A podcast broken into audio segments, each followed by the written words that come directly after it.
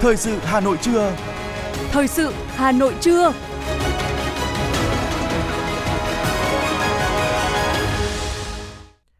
Kính chào quý vị và các bạn. Bây giờ là chương trình thời sự của Đài Phát thanh Truyền hình Hà Nội. Chương trình trưa nay có những nội dung chính sau đây. Chủ tịch nước Võ Văn Thưởng dự chỉ đạo hội nghị quân chính toàn quân năm 2023. Thủ tướng Chính phủ sẽ đối thoại với nông dân Việt Nam vào ngày mai 30 tháng 12. Hà Nội về đích trước 2 năm huyện đạt chuẩn nông thôn mới. Lễ hội nông sản thành phố Hà Nội năm 2023 tăng kết nối, quảng bá, tiêu thụ. Phần tin thế giới có những thông tin Ukraine và Nga công bố những báo cáo mới nhất về tình hình xung đột. Pháp cấm bao bì nhựa cho sản phẩm tươi sống từ năm 2024. Bangkok là thành phố thu hút nhiều du khách đến thăm nhất trên thế giới. Sau đây là nội dung chi tiết. Thưa quý vị, sáng nay, Quân ủy Trung ương, Bộ Quốc phòng tổ chức hội nghị quân chính toàn quân năm 2023. Chủ tịch nước Võ Văn Thưởng dự chỉ đạo hội nghị. Tham dự hội nghị có các đồng chí Ủy viên Thường vụ Quân ủy Trung ương, lãnh đạo Bộ Quốc phòng, đại biểu lãnh đạo một số ban, bộ, ngành Trung ương, Thủ trưởng Bộ Tổng Tham mưu Quân đội Nhân dân Việt Nam, Tổng cục Chính trị Quân đội Nhân dân Việt Nam, chỉ huy các cơ quan đơn vị trực thuộc Bộ Quốc phòng. Tại hội nghị, các đại biểu tập trung thảo luận đánh giá kết quả thực hiện nhiệm vụ quân sự quốc phòng năm 2023, xác định phương hướng nhiệm vụ, giải pháp thực hiện nhiệm vụ năm 2024. Theo chương trình, hội nghị được tiến hành trong cả ngày hôm nay. Trong đó, phát biểu chỉ đạo của Chủ tịch nước Võ Văn Thưởng được tiến hành vào buổi sáng. Chúng tôi sẽ tiếp tục cập nhật thông tin về hội nghị này trong chương trình thời sự 19 giờ tối nay. Mời quý vị cùng đón nghe. Thưa quý vị, Hội nghị Thủ tướng Chính phủ đối thoại với nông dân Việt Nam năm 2023 sẽ được tổ chức vào ngày mai 30 tháng 12 tại Hà Nội. Hội nghị có ý nghĩa đặc biệt khi diễn ra ngay sau Đại hội đại biểu toàn quốc Hội nông dân Việt Nam lần thứ 8, nhiệm kỳ năm 2023-2028 thành công tốt đẹp, đặc biệt là sau phát biểu chỉ đạo của Tổng Bí thư Nguyễn Phú Trọng tại đại hội. Điều này thể hiện sự quan tâm đặc biệt của Đảng, Nhà nước với giai cấp nông dân Việt Nam. Với chủ đề Nông dân là chủ thể, trung tâm trong phát triển nông nghiệp, kinh tế nông thôn và xây dựng nông thôn mới, xanh, bền vững. Hội nghị dự kiến tổ chức tại trụ sở chính phủ và sẽ được kết nối trực tuyến tại điểm cầu của 63 tỉnh thành phố. Với sự tham gia của đại diện lãnh đạo Ủy ban nhân dân tỉnh, thành phố, lãnh đạo các sở ban ngành đoàn thể địa phương, thường trực tỉnh, thành hội nông dân và các ban đơn vị trực thuộc, thường trực hội nông dân cấp huyện, đại diện các nông dân tiêu biểu. Thưa quý vị, sau hơn 10 năm thực hiện chương trình mục tiêu quốc gia về xây dựng nông thôn mới, với sự quan tâm đầu tư của các cấp, sự vào cuộc của cả hệ thống chính trị, đến nay, 100% số xã, huyện của thành phố đã đạt chuẩn nông thôn mới về đích sớm 2 năm so với kế hoạch trung ương giao. Hà Nội cũng là một trong số ít địa phương của cả nước đạt được mục tiêu này. Cụ thể, 100% huyện thị xã đạt nông thôn mới, 160 xã thị trấn đạt nông thôn mới nâng cao, 50 xã kiểu mẫu, đời sống vật chất tinh thần của người dân nông thôn được nâng cao, tỷ lệ hộ nghèo khu vực ngoại thành chỉ còn 0,17%. Tổng kinh phí huy động thực hiện chương trình mục tiêu quốc gia xây dựng nông thôn mới từ năm 2021 đến nay của Hà Nội đạt hơn 40.600 tỷ đồng. Riêng năm 2023, tổng kinh phí huy động thực hiện chương trình xây dựng nông thôn mới là hơn 8.600 tỷ đồng. Đến nay, 100% số xã, 100% số huyện của Hà Nội đạt chuẩn nông thôn mới. Dự kiến đến hết năm 2023, thành phố có 172 xã nông thôn mới nâng cao và đến hết năm 2025, thành phố có 113 xã nông thôn mới kiểu mẫu. Qua đó khẳng định vị thế là địa phương dẫn đầu cả nước trong phong trào thi đua, cả nước chung sức xây dựng nông thôn mới. Ông Ngọ Văn Ngôn, Phó Tránh Văn phòng Điều phối Nông thôn mới Hà Nội, nhấn mạnh. 18 trên 18 huyện thị xã của Hà Nội đã đạt chuẩn nông thôn mới và à, thành phố đang quyết tâm cuối năm 2024 sẽ hoàn thiện toàn bộ các cái chỉ tiêu, các cái tiêu chí để trình Thủ tướng Chính phủ công nhận thành phố hoàn thành nhiệm vụ nông thôn mới trước một năm so với chương trình cái mục tiêu chương trình 04 của thành ủy đề ra. Chiều nay ngày 29 tháng 12, Ban chỉ đạo chương trình 04 của Thành ủy sẽ tổ chức giao ban đánh giá kết quả năm 2023, triển khai nhiệm vụ năm 2024 một trong những nội dung quan trọng sẽ được thảo luận thông qua là tập trung nguồn lực cho xây dựng nông thôn mới nâng cao kiểu mẫu, hoàn thiện các tiêu chí nông thôn mới cấp tỉnh để trình chính phủ công nhận. Tối qua tại công viên Long Biên, quận Long Biên, Trung tâm xúc tiến đầu tư thương mại du lịch thành phố Hà Nội chủ trì, phối hợp Ủy ban nhân dân quận Long Biên tổ chức chương trình Tự hào nông sản Việt.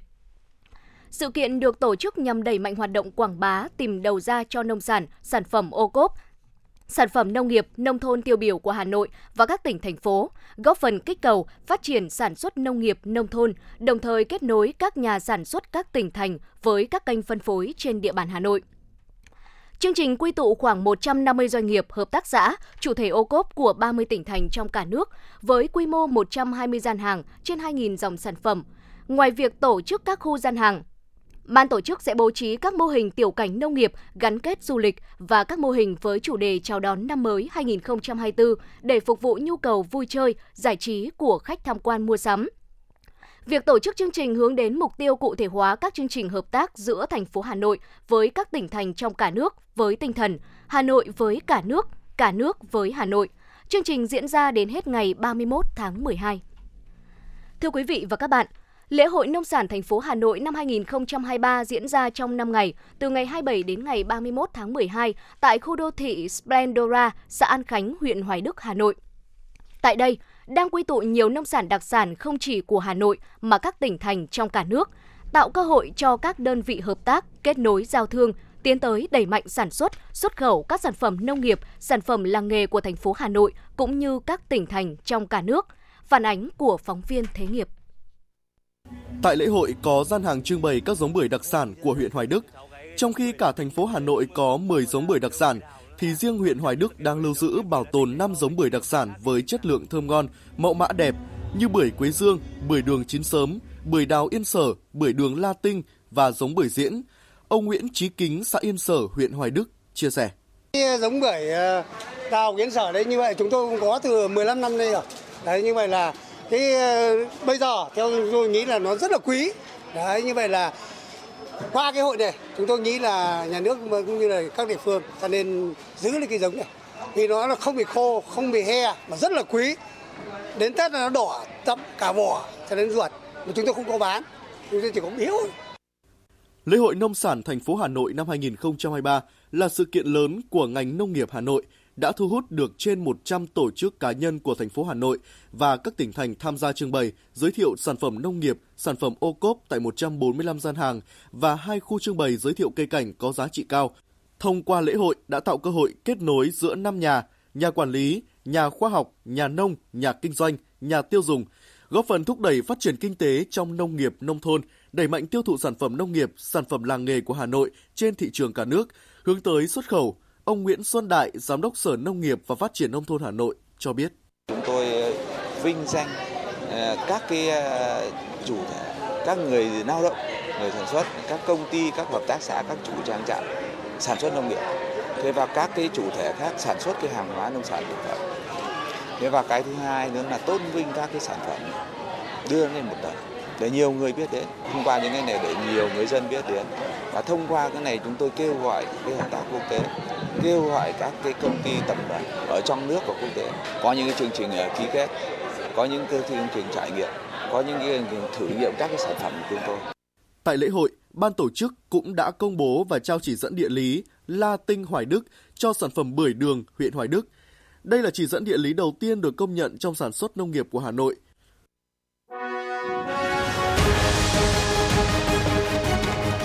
Thời sự Hà Nội, nhanh, chính xác, tương tác cao. Thời sự Hà Nội, nhanh, chính xác, tương tác cao.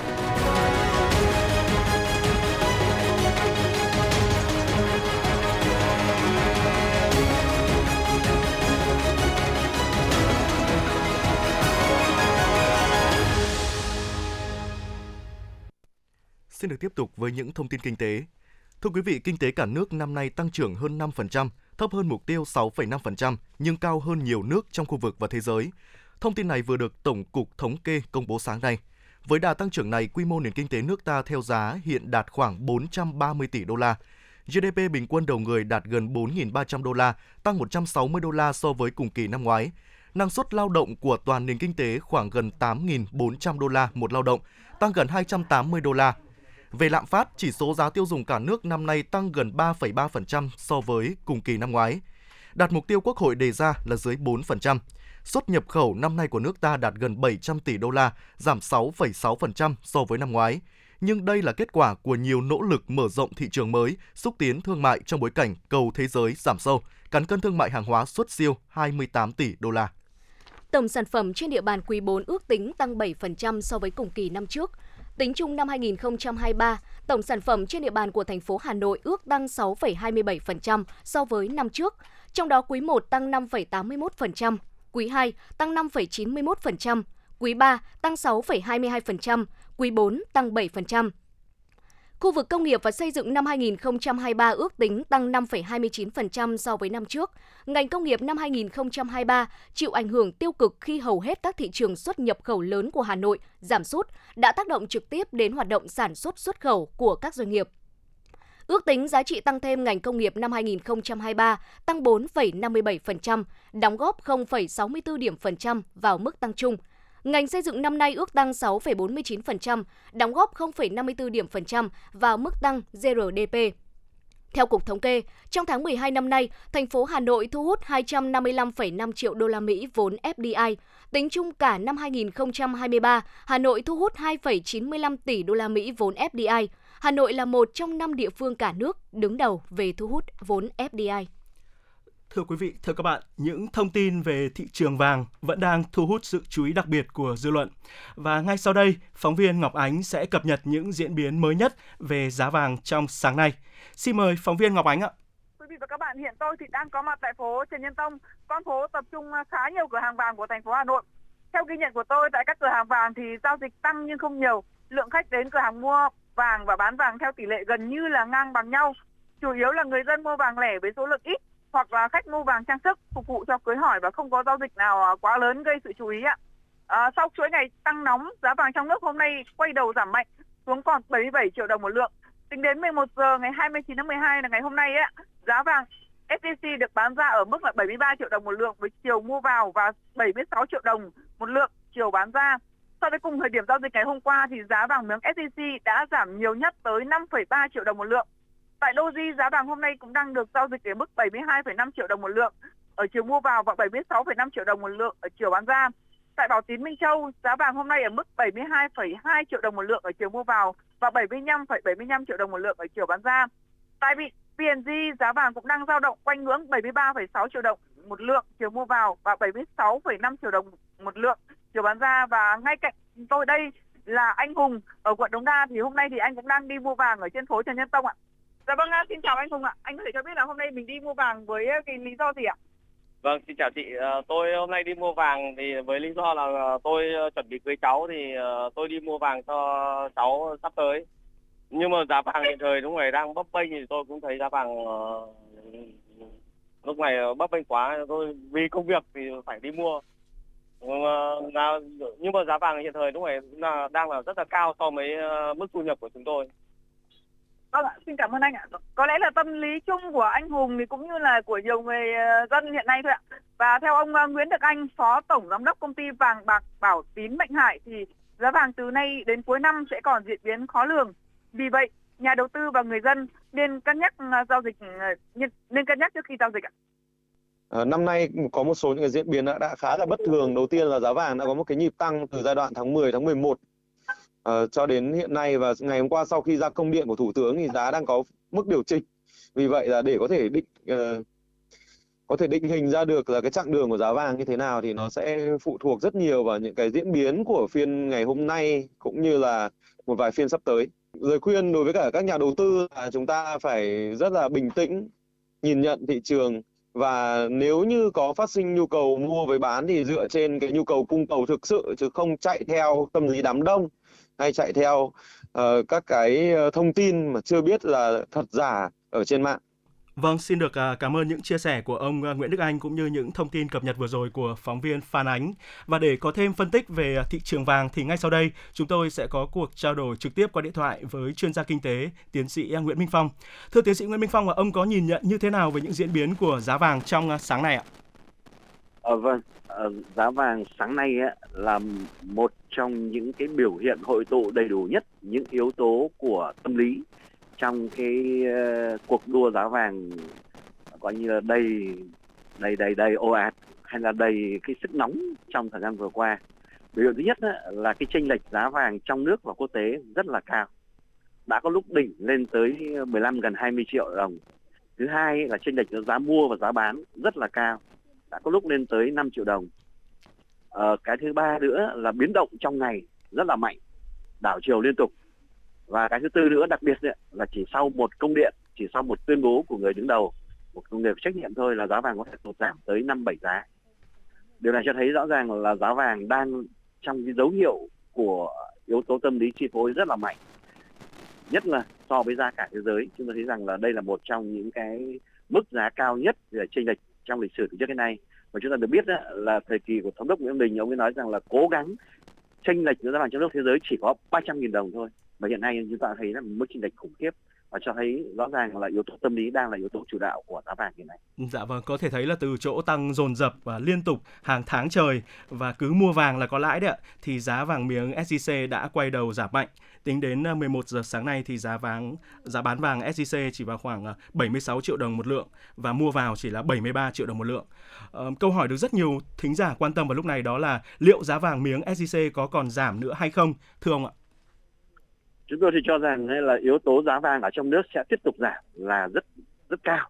Còn của thế giới thì nó đang tạm đứng uh, do nhiều yếu tố. Nhưng bởi vì như đã nói đấy chúng ta vẫn còn một cái dư địa cực kỳ lớn giữa trên lệch giá vàng trong nước và thế giới cũng như giá mua và giá bán. Thế do đó là cái dư địa giảm sẽ còn tiếp tục đặc biệt khi mà tới đây ngân nhà nước sẽ có những động thái đáp ứng lại công điện của thủ tướng. Dạ vâng, ông vừa mới nhắc đến ờ, công điện của Thủ tướng Chính phủ đã yêu cầu ngân hàng nhà nước ờ, không để giá vàng trong nước chênh cao so với giá thế giới đấy ạ. Ờ, và rất là nhiều người có cho rằng là chính sách độc quyền vàng theo nghị định 24 đấy ạ đã gây nhiều thiếu nguồn cung và khiến cho thị trường tăng nóng và cái chênh lệch khoảng cách giữa giá vàng trong nước với thế giới nó nới rộng ra. Vậy theo ông thì cần sớm sửa đổi nghị định này à, ra sao ạ để có thể à, bình ổn thị trường cũng như là đảm bảo an toàn an ninh tài chính và tiền tệ quốc gia? Vâng, thực ra thì nghị định 24 có nhiều những cái căn cứ thực tiễn và cũng đã chứng tỏ cái hiệu lực hiệu quả tích cực của mình trong thời gian qua. Thế còn cái đợt tăng bóng vàng lần này nó không, nó một phần cũng gắn với những quy định của nghị định 24.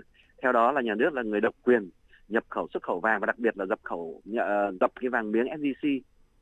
Ở đây vấn đề ở chỗ là cho đến nay ngân hàng nhà nước vẫn chưa có những cái thông báo chính thức về cái SJC là cái gì so với những cái vàng khác, nếu về bản chất vàng nó cùng là vàng bốn con chín thì tại sao lại có sự chênh lệch giá lớn như vậy thế cho nên là chúng tôi cho rằng là trước khi điều chỉnh nghị định 24 thì có lẽ ngân hàng nước nên có những cái thông báo về cái bản chất của vàng SJC so với vàng của Bảo Tín, Minh Châu hoặc là so với những cái vàng khác để mà người dân bớt có một cái sự sùng bái coi vàng của SJC như là một đồng tiền mà chỉ là vàng bình thường thôi.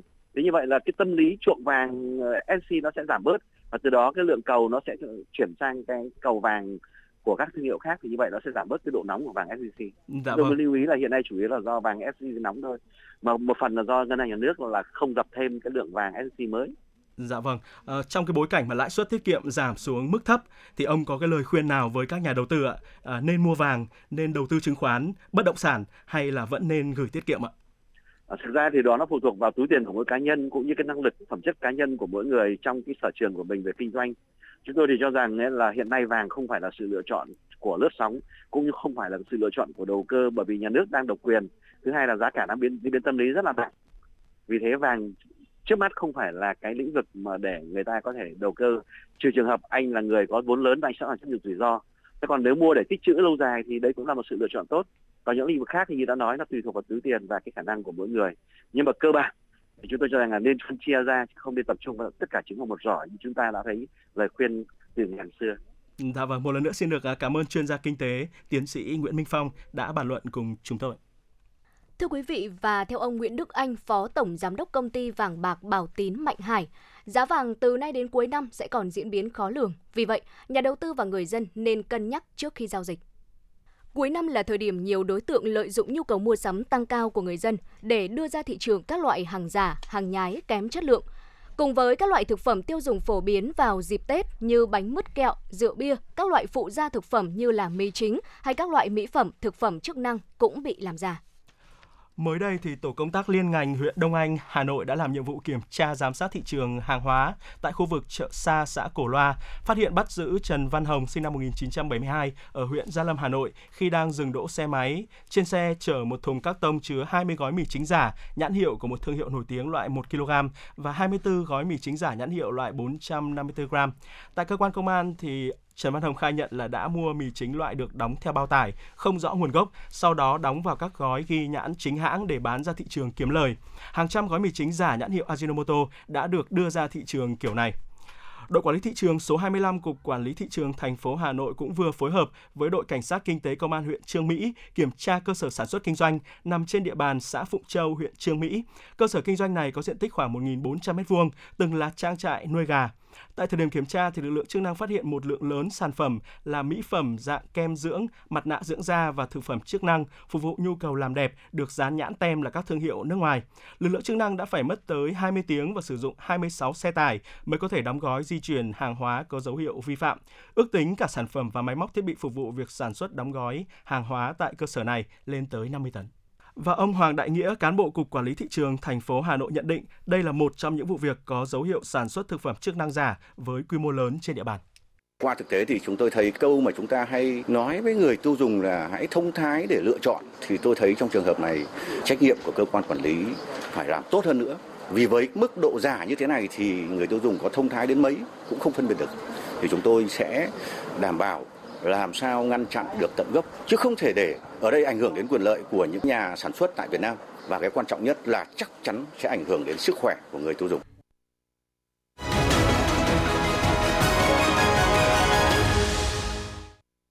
Xin được chuyển sang những thông tin khác.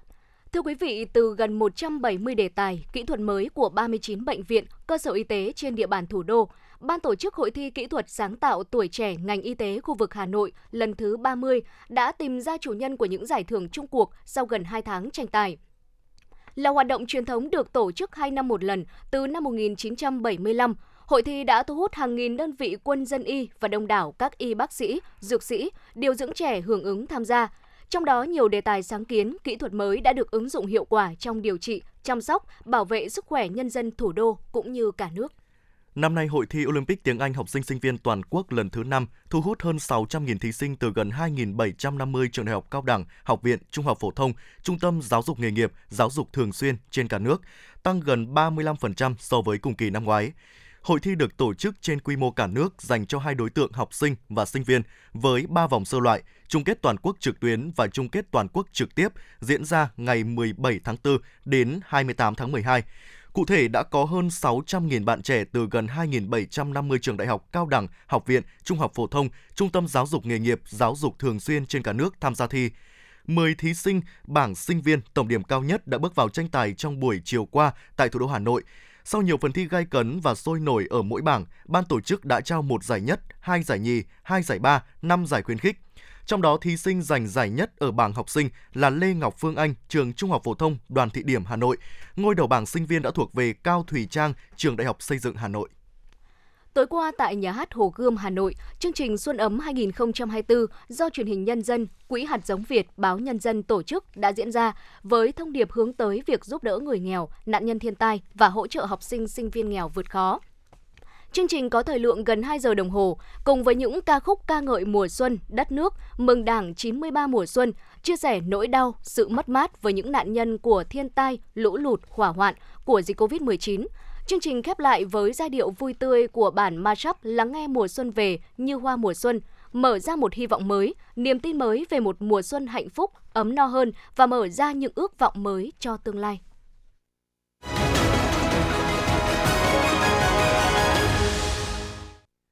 Quý vị đang nghe chương trình thời sự của Đài Phát thanh Truyền hình Hà Nội. Xin chuyển sang những thông tin quốc tế. Ukraine và Nga đã công bố những báo cáo mới nhất về tình hình xung đột. Theo đó, quân đội Nga và Ukraine tiếp tục các cuộc giao tranh và đều tuyên bố tấn công chúng các mục tiêu của nhau. Cụ thể, các lực lượng Nga đã đẩy lùi nhiều cuộc tấn công của Ukraine theo các hướng Kupiansk, Liman và Donetsk, phá hủy các hệ thống pháo binh và xây bọc thép của Ukraine. Lực lượng phòng không Nga cũng bắn hạ một trực thăng Mi-8 của Ukraine và đánh chặn nhiều tên lửa rocket và một số máy bay không người lái của Ukraine. Liên quan đến tình hình xung đột tại Trung Đông, Bộ Ngoại giao Israel cho biết hàng viện trợ quốc tế đi qua ship sẽ trải qua khâu giám sát do một ủy ban chung thực hiện trước khi được phân phối trực tiếp đến giải Gaza. Bộ Ngoại giao Israel nêu rõ việc vận chuyển hàng viện trợ bằng đường biển nhằm đưa được số lượng lớn hàng viện trợ đến người dân ở Gaza. Ước tính có khoảng 2,4 triệu người dân ở vùng lãnh thổ này đang thiếu thốn trầm trọng nước uống, lương thực thực phẩm, nhiên liệu và thuốc men. Thưa quý vị, ngành công nghiệp phương tiện sử dụng năng lượng mới NEV của Trung Quốc đã bùng nổ trong những năm vừa qua. Đây là kết quả của một trong những chương trình hỗ trợ của chính phủ cũng như đổi mới của doanh nghiệp. Chỉ riêng tại Trung tâm Công nghệ Thâm Quyến đã có hơn 24.000 doanh nghiệp sản xuất kinh doanh phương tiện sử dụng năng lượng mới, chiếm khoảng 15% GDP của thành phố. Trong 3 quý đầu năm nay, đã có khoảng 1.235 triệu phương tiện sử dụng năng lượng mới được sản xuất tại Thâm Quyến, tăng 125,8% so với cùng kỳ năm ngoái. Ông Liao Yincheng, Giám đốc Trung tâm Phát triển Công nghệ Khung Gầm, Viện Nghiên cứu Kỹ thuật ô tô BYD, cho biết. Chúng tôi từng tập trung vào cấu trúc và công nghệ về khung gầm truyền thống. Tất cả chúng tôi đều chuyển sang học công nghệ phần mềm. Giờ đây, khi ngành công nghiệp NEV bùng nổ, chúng tôi cũng phải chuyển mình để thích nghi. Chính phủ Trung Quốc đã công bố các khoản giảm thuế mới đối với việc mua xe năng lượng mới có hiệu lực từ năm 2024 đến năm 2027, đồng thời đưa ra các yêu cầu công nghệ cấp cao hơn để hướng tới thị trường phương tiện sử dụng năng lượng mới tới sự phát triển chất lượng cao. Theo các công ty sản xuất ô tô điện, bằng cách thúc đẩy tiến bộ công nghệ và nâng cao hiệu suất an toàn sản phẩm, các chính sách mới chắc chắn sẽ góp phần mở rộng thị trường và nâng cao chất lượng của thị trường sử dụng năng lượng mới. Thưa quý vị, thị trưởng thành phố New York Eric Adams đã ban hành sắc lệnh hành pháp yêu cầu các công ty xe buýt vận chuyển người di cư phải thông báo trước 32 giờ trước khi đến thành phố New York. Trong sắc lệnh được ban hành, thị trưởng New York cũng yêu cầu cung cấp thêm thông tin về số người được vận chuyển trước khi đến. Những xe buýt chở người di cư cũng sẽ được yêu cầu trả hành khách tại một địa điểm được chỉ định trong thời gian cụ thể. Pháp đang hướng tới áp dụng luật cấm sử dụng đồ nhựa dùng một lần có hiệu lực từ ngày 1 tháng 1 năm 2024. Luật trên được ban hành nhằm làm giảm mạnh việc dùng nhựa một lần, sẽ cấm sử dụng màng nhựa và thậm chí là cả lưới. Các bước thực hiện nhằm giảm hoặc loại bỏ việc sử dụng nhựa dùng một lần nhận được sự ủng hộ của công chúng hợp pháp.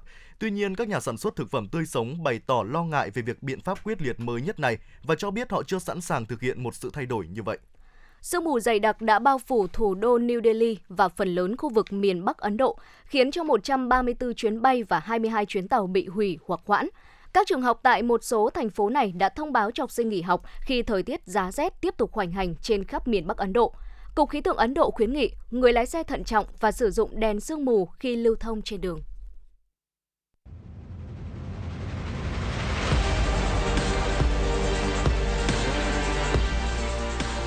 Bản tin thể thao Bản tin thể thao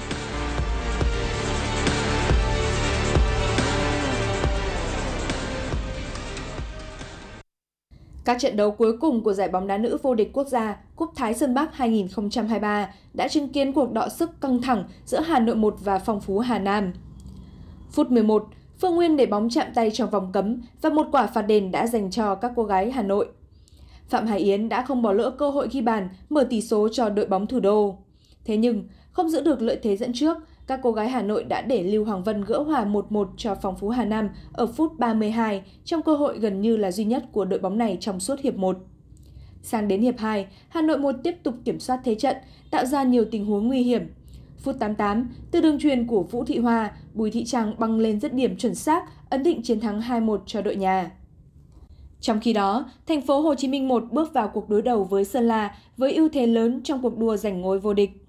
Các học trò của huấn luyện viên Kim Chi chơi dồn ép đối thủ và nhanh chóng có bàn mở tỷ số ở phút thứ 5 nhờ công của Bích Thùy. Chỉ 6 phút sau, vẫn là tiền vệ sinh năm 1994 đánh đầu nhân đôi cách biệt cho thành phố Hồ Chí Minh 1. Có được cách biệt sau ít phút thi đấu, thành phố Hồ Chí Minh 1 chủ động giảm tốc độ trận đấu và chỉ duy trì sức ép vừa phải lên phần sân của đối phương. Dẫu vậy, họ tiếp tục có được bàn thắng thứ 3 nhờ công của Nguyễn Thị Thanh Tâm ở đầu hiệp 2. Trong thời gian còn lại của trận đấu, Nguyễn Thị Kim Yên đã tỏa sáng với cú đúp bàn thắng giúp thành phố Hồ Chí Minh 1 đánh bại Sơn La với tỷ số 5-0. Với kết quả này, đội thành phố Hồ Chí Minh 1 chính thức lên ngôi vô địch ở giải bóng đá nữ vô địch quốc gia Cúp Thái Sơn Bắc 2023. Huấn luyện viên Kim Chi và các học trò qua đó có lần thứ 12 trong lịch sử giành danh hiệu cao quý nhất của bóng đá nữ Việt Nam. Ở trận đấu cùng giờ, Thái Nguyên TNT gặp Hà Nội 2. Các học trò của huấn luyện viên Đoàn Việt Triều tấn công liên tục và sớm mở tỷ số ở phút thứ 16 với bàn thắng của Ngọc Minh Truyền. Tiền đạo này cũng chính là người đã giúp đội bóng xứ trẻ nhân đôi cách biệt. Cuối hiệp 1, Thùy Trang lập công nới rộng khoảng cách lên thành 3-0. Có được cách biệt an toàn, Thái Nguyên TNT chủ động chơi chậm hơn ở hiệp 2. Cũng chính vì lẽ đó mà dù đã rất nỗ lực nhưng Hà Nội 2 cũng không có được bàn thắng nào trong suốt phần thời gian thi đấu còn lại. 3-0 chính là tỷ số cuối cùng của trận đấu này. Dự báo thời tiết, Trung tâm Dự báo Khí tượng Thủy văn Quốc gia dự báo khu vực Hà Nội hôm nay nhiều mây, có mưa vài nơi, gió Đông Bắc cấp 2, cấp 3. Nhiệt độ vẫn dao động trong khoảng từ 23 đến 25 độ C. Đến tối và đêm trời rét không mưa, nhiệt độ dao động trong khoảng từ 18 đến 19 độ C. Chỉ số UV cực đại tại hầu hết các quận huyện của thành phố Hà Nội tiếp tục đạt mức có nguy cơ gây hại rất cao. Người dân khi ra đường cần lưu ý có biện pháp che chắn để bảo vệ sức khỏe. Quý vị và các bạn vừa nghe chương trình thời sự của Đài Phát thanh Truyền hình Hà Nội, chỉ đạo nội dung Nguyễn Kim Khiêm, chỉ đạo sản xuất Lê Ánh Mai, cố vấn chương trình Uông Ngọc Dậu, chịu trách nhiệm tổ chức sản xuất Lê Xuân Luyến, chịu trách nhiệm kỹ thuật Lê Minh, tổ chức sản xuất Nguyễn Hằng cùng phát thanh viên Võ Nam Thu Thảo, kỹ thuật viên Quang Ngọc phối hợp thực hiện. Thân ái chào tạm biệt.